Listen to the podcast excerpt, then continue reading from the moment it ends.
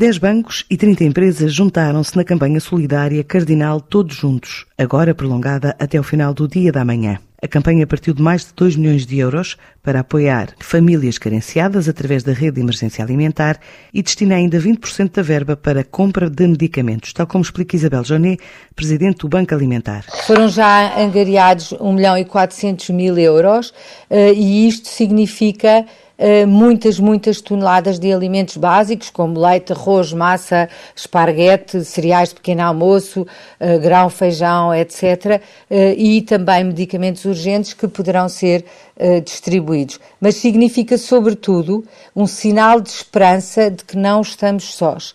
E estas famílias podem contar com esta mobilização coletiva que é extraordinária pelo que revela.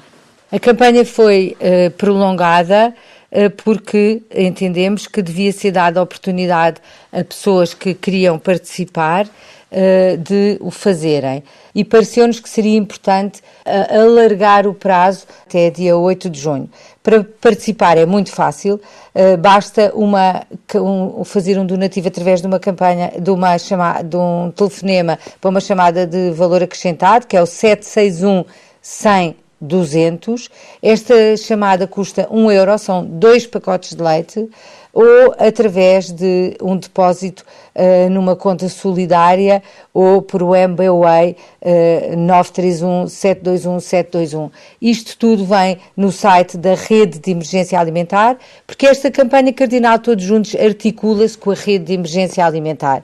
E, portanto, é muito fácil, qualquer um de nós pode participar e já está a fazer a diferença na vida de muitas famílias, a maioria das quais estas famílias que foram impactadas uh, por esta pandemia têm crianças e não têm o alimento de que necessitam à sua mesa. O Santander está entre a dezena de instituições financeiras que alinhou nesta iniciativa.